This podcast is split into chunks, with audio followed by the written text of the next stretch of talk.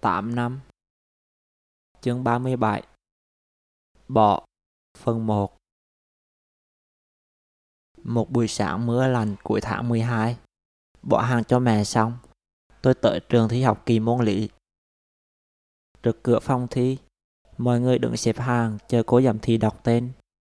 Cô đọc tên từng người rồi kiểm tra coi người đó có mặc đồng phục hay không, mới cho vô. Ai mặc áo ấm cũng đều phải kéo xuống cho cô kiểm tra. Nếu không có thì bị kêu về mặt.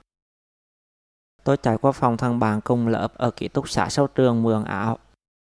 Cô dầm thì thấy tôi có mặt liền cho vô. Tôi ngồi xuống trước một màn hình máy tính. Đề thi hiện lên. Toàn là câu hỏi trắc nghiệm.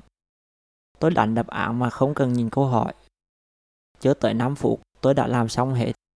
Kết quả được một điểm. Ký tên xác nhận xong, tôi chạy qua ký túc xã trả áo cho bạn. Mấy tuần sau, cô chủ nhiệm lớp tôi đăng danh sách cảnh cáo và buộc thôi học lên nhóm lớp.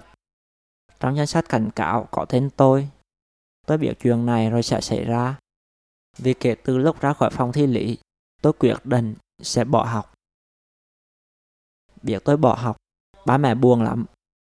Mẹ tiếc số tiền học phí đã nộp đầu năm.